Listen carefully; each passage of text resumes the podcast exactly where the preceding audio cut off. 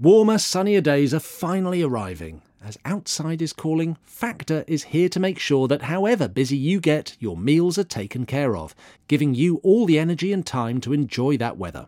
Factor's fresh, never frozen meals are dietitian approved and ready to eat in just two minutes. So, no matter how busy you are, you'll always have time to enjoy nutritious, great tasting meals. Treat yourself to restaurant quality meals that feature premium ingredients like filet mignon, shrimp, and, oh yes, blackened salmon. Don't mind if I do. Make today the day you kickstart a new healthy routine and give yourself time to focus on what makes you happy. What are you waiting for? Head to factormeals.com slash danjones50 and use code danjones50 to get 50% off your first box plus 20% off your next month. That's code danjones50 at factormeals.com slash danjones50 to get 50% off your first box plus 20% off your next month while your subscription is active. A spring dawn breaks over London. For a moment, the night's silence is broken only by the crowing of a few cockerels and the lap of the River Thames against its banks. But as the day's first light creeps over the city's ancient walls, there's another sound.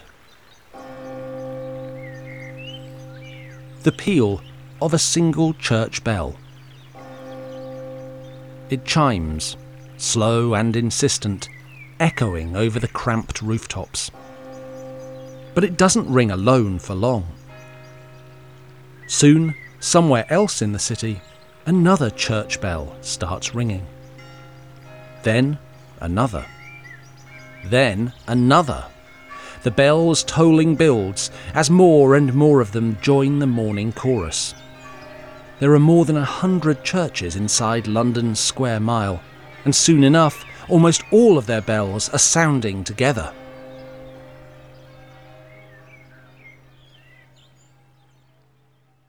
It's May the 17th, 1215, a Sunday morning. This is the time for the 25,000 or so people in the city to assemble in divine worship. Maybe to ask the Lord for mercy. It's fair to say that England divided and miserable under the rule of King John, could use a bit of that. Not everyone is at prayer, though. Outside the city, watching the walls from a safe distance, is an imposing man in fine clothes. His name is Robert Fitzwalter, and behind him stands a group of barons and supporters. They call themselves the army of God. The army of God is united by one thing they're rebels against John's rule. And these rebels have been waiting for the bells of London to start ringing. It's the signal that their time has come. The day before, the rebels were in Bedford, about 60 miles away to the north plotting how to take John down. They'd seized a few second rate castles in the Midlands and had John sweating, but they were a long way from having him on the ropes. Then everything changed. Messengers from London found them at Bedford and gave them a simple, exciting instruction. Get down to the capital as soon as you can, they said. You'll find friends there. As one chronicler summed it up, the rich citizens were favourable to the barons, and the poor were afraid to murmur against them. Hearing that, the army of God rode and marched through the night to get there in time for dawn. When the bells start to peal for Sunday morning service, they rush to the city's walls. At the top of those walls are the usual guards, but they don't sound the alarm. As promised, they're on the Baron's side.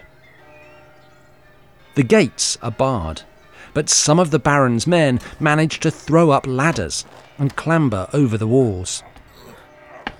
Then they take command of the gates and throw them open for the rest of the army of God to charge through. Once they're in, they slam the gates behind them. Which is just as well. John's illegitimate brother, William Longsword, has been hot on their heels with a force of Flemish mercenaries. He arrives to find that he's too late. The city is shut up and guarded against him. In the space of a few hours, without spilling a drop of blood, the army of God has snatched control of the capital of England. They control the Tower of London, which holds a huge cache of royal weapons and armour. And they can stop the king getting to his treasury at Westminster. It's an incredible coup, and it totally transforms the rebel baron's position. A couple of weeks ago, they'd been outlawed by the king and condemned by John's frenemy in chief, Pope Innocent III. They were wondering how they could ever force this slippery Plantagenet king to mend his ways. Now they hold the perfect bargaining chip John's capital city. They send menacing messages out around England, demanding that all John's other subjects join them while there's still time, or face the consequences later. Then they wait for John to do the only thing he possibly can do reach out for peace talks. They think they have their chance to bring this feckless Plantagenet to heel. What they don't know is that they're about to produce what will become one of the most famous documents in all of Western history. I'm Dan Jones, and from Sony Music Entertainment, this is History, A Dynasty to Die For Season 3, Episode 10 Magna Carta.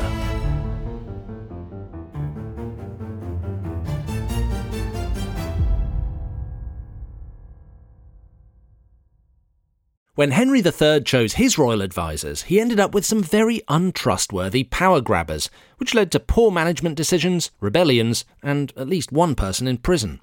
Why didn't he use Indeed? Well, Indeed wasn't around back then, but it is today.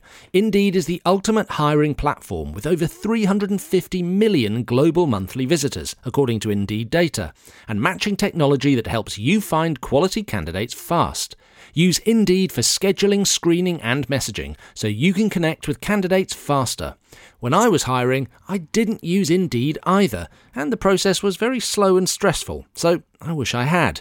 Join more than 3.5 million businesses worldwide that use Indeed to hire great talent fast. And listeners of this show will get a £100 sponsored job credit to get your jobs more visibility at indeed.com slash dynasty. Indeed.com slash dynasty. Terms and conditions apply. Need to hire? You need Indeed. It's a fair bet that if you pull your headphones out of your ears, stop listening to this podcast for a second, and ask the nearest person to you whether they've heard of Magna Carta, they'll say yes. But it's also a fair bet that if you ask them what Magna Carta actually says, what it meant in its time, and what it means today, they might mutter something about uh, democracy and government, but beyond that, they won't have a clue. Which is kind of weird. Magna Carta is so famous that Jay Z once named an album after it. There's a medieval copy of it on proud display in the US National Archives. On the 800th anniversary of its agreement a few years back, there were huge public commemorations and celebrations on both sides of the Atlantic. During the COVID lockdowns, a rumour went around England that if you printed out a bit of Magna Carta and taped it up in the window of your business, the government couldn't force you to close up shop. Yet, if you sit down and read Magna Carta, either in its medieval Latin or a modern English translation, you're likely to find yourself lost quite quickly in its dense technical clauses defining 13th century feudal customs, tax rates, and particular legal liberties for particular places. There are a couple of lines in the middle that seem to enshrine basic principles of government under the rule of law, that free men have the right to be tried by their peers, and that the king won't sell, deny, or delay justice. But there's nothing in there that even tries to spell out the philosophical principles of government. Nothing that has anything to do with what we might call democracy. When you look Magna Carta in the eye, it can be very hard to work out what on earth all the fuss is about. Even the name just means Great Charter. Hardly a great clue. So, for a second, let's park what Magna Carta means and think a bit about what it physically is and how it came into being. In May 1215, John's in what we'd technically call a right old pickle. As we've already heard in this podcast, his bid to win back the Plantagenet lands in Normandy that Philip Augustus took from him went spectacularly wrong. He piled money, much of it extorted in outrageous raids on his barons or filched from the church, into a grand military alliance. But his allies were crushed in battle at Bouvines in the summer of 1214. Now his barons have had it up to here with him, and they want him to agree to mend his ways and reform his realm. John's policy up to this point has been to duck, dive, and dodge committing to any reforms at all. All the while, he's been trying to scrape together an army of mercenaries to face down the rebels. He's taken crusade vows to get the Pope on side. All of that might have succeeded had the barons not seized London. Now they have, though, John really hasn't got much choice but to negotiate with them. The other option is full blown civil war, which he'd be starting at a big disadvantage, since he doesn't hold his own capital. So John sends word to his barons that he'll meet them in a formal parley. The place they agree on is a large expanse of meadowland in the Thames Valley, not far from Windsor Castle. It's known as Runnymede, and it's somewhat of a tradition for people to meet there to sort out their differences. Since it's a meadow, wetland, it's no good for fighting on horseback. There are also not many bridges over the Thames around here, so it's hard to mount a surprise attack. John tells his barons to meet him there in June and heads to Windsor Castle to prepare his case. The barons set up camp in the nearby town of Staines. In the second week of June 1215, they meet in the middle, at Runnymede. Runnymede today is a really nice spot. I live just down the road, and now and again I like to walk my dog there. There's lots of green open space, the river runs gently past, and, other than the planes that take off every 90 seconds or so from nearby Heathrow Airport, it's pretty tranquil. In June 1215, though, it's anything but tranquil.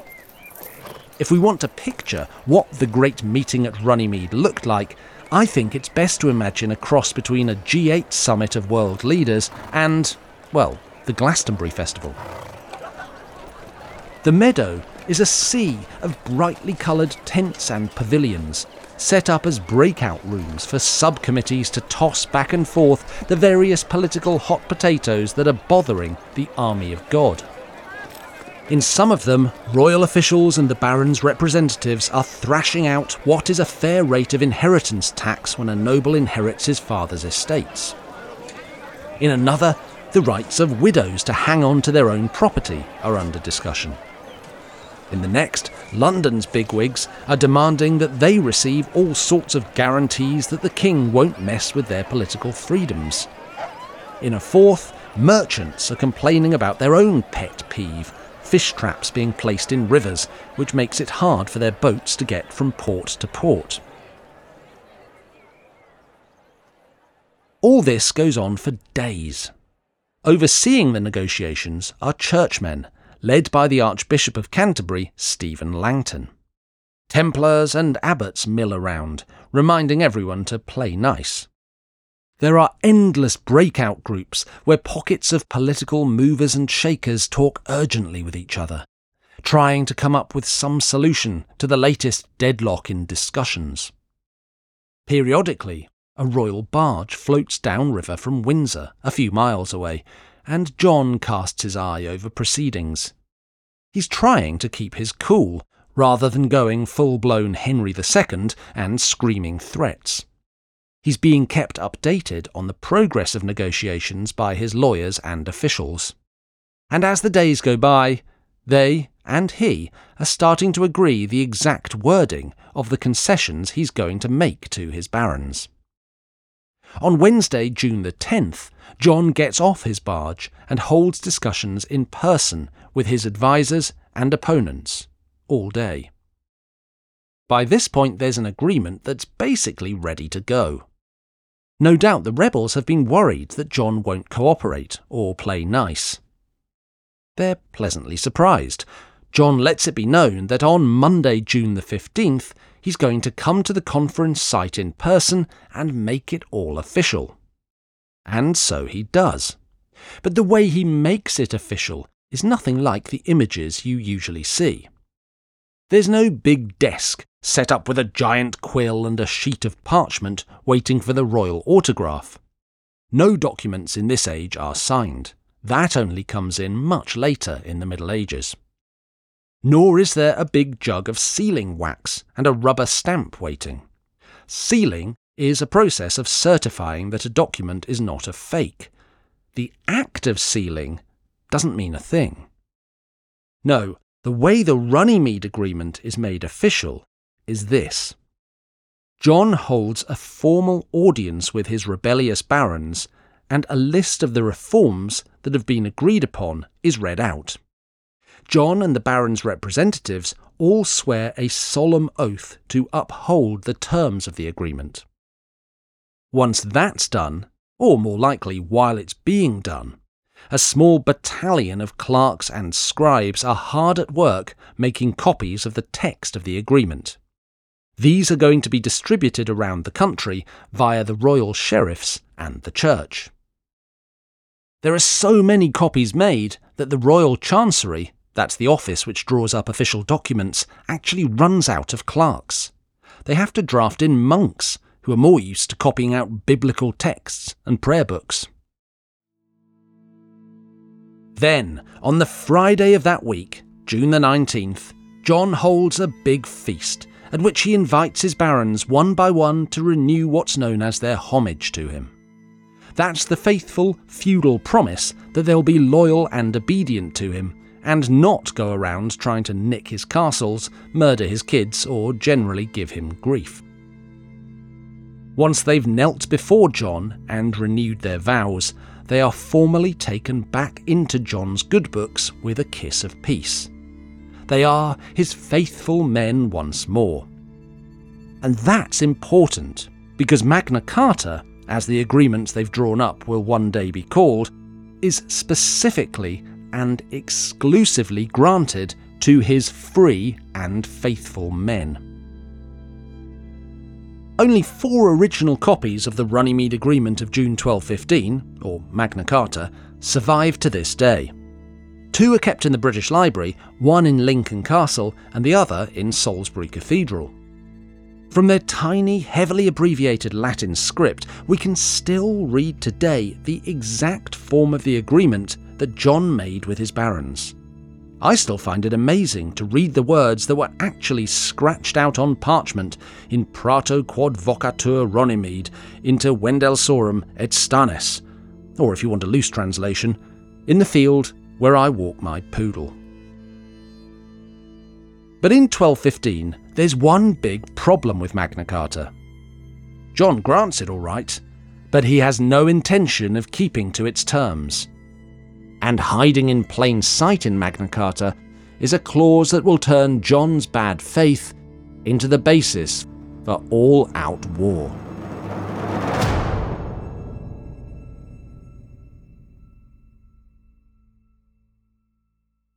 The world's full of people celebrating their successes, but if the Plantagenets have taught us anything, it's that failing is much more interesting. So that's why I'm certain you're going to love the podcast How to Fail. The very brilliant Elizabeth Day invites guests on to talk about three of their biggest failures and what they've taught them about life. It's a great way to hear a new side to people you may think you know. Guests include Bernie Sanders, Phoebe Waller Bridge, and Stanley Tucci. Give it a try. Find How to Fail wherever you get your podcasts.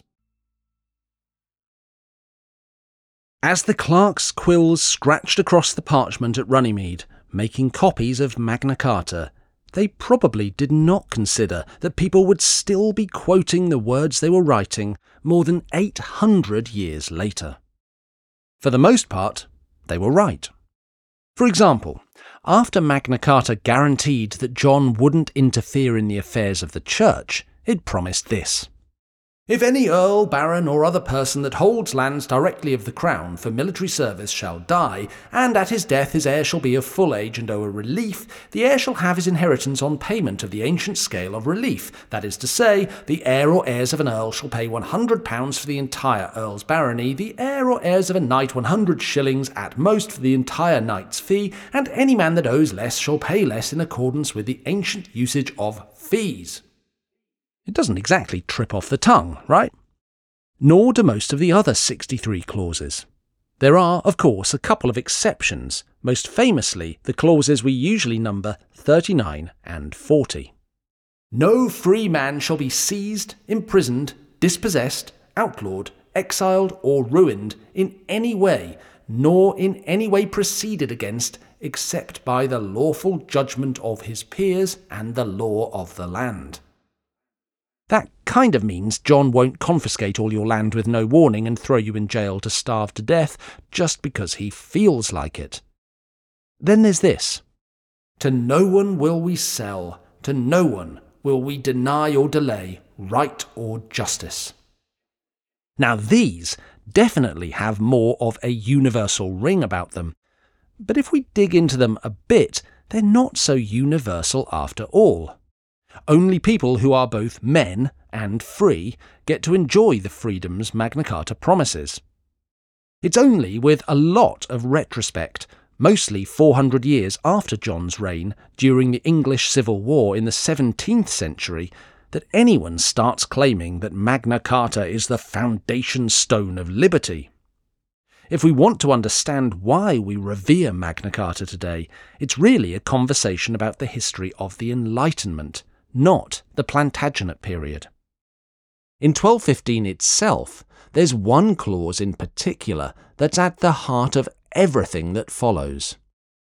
It's almost never quoted because it's very long and technical, but the idea it contains is absolutely critical to getting our heads around the basic problem with John.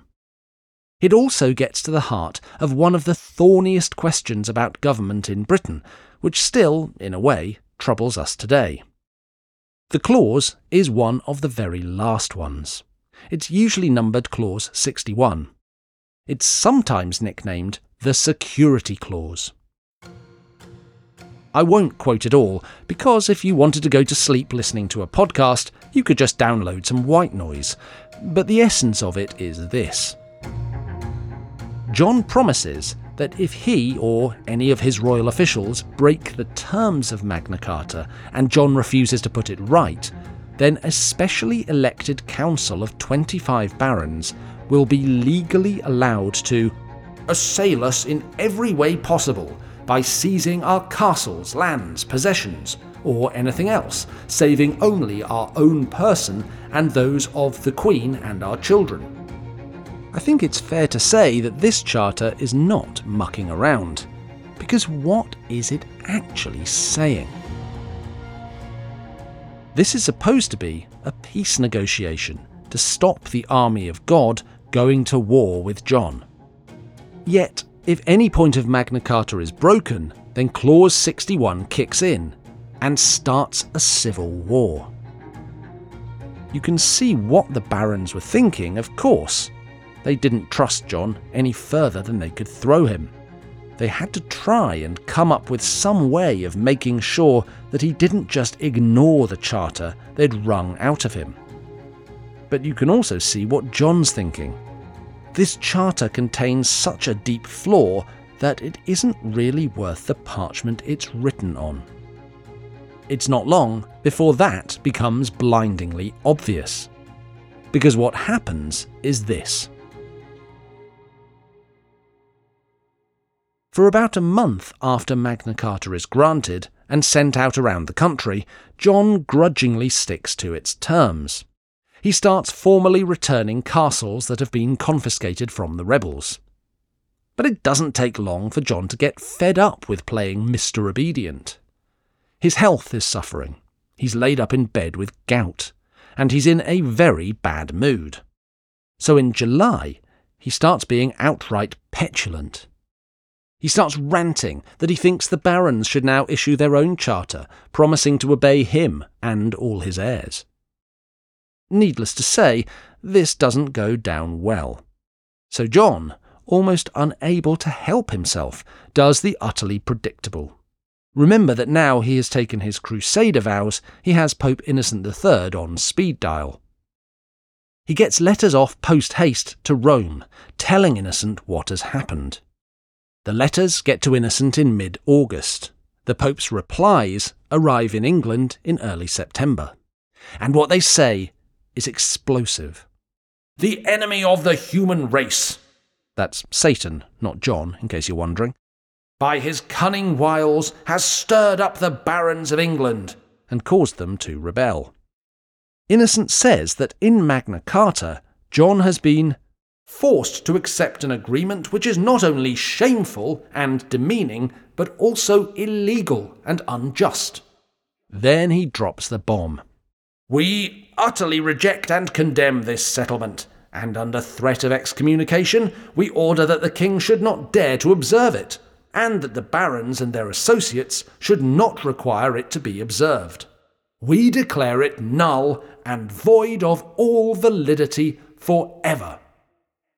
John is absolutely delighted by this. His barons, needless to say, are appalled. They thought they could bring John to heel. They were wrong.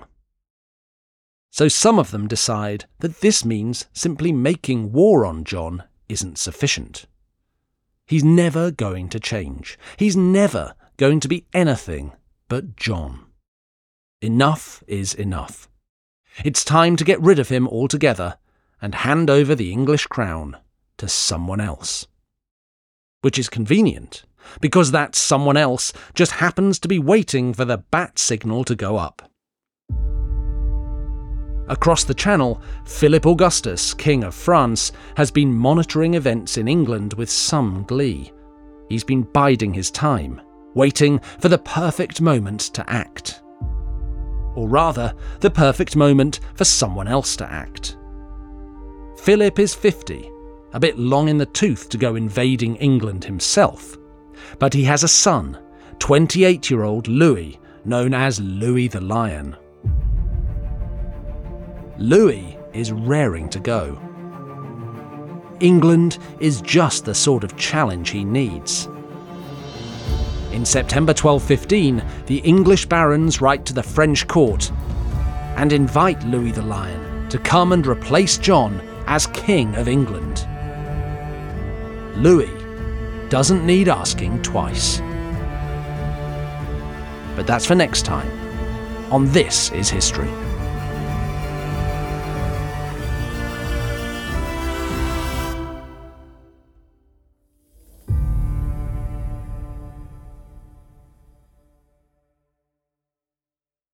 Before you go, a reminder that we have some fantastic subscriber only content just waiting for you on This Is History Plus.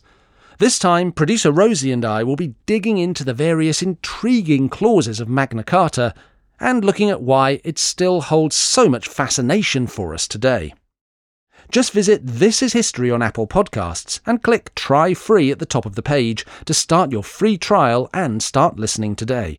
Or visit thisishistorypod.com to get access wherever you get your podcasts.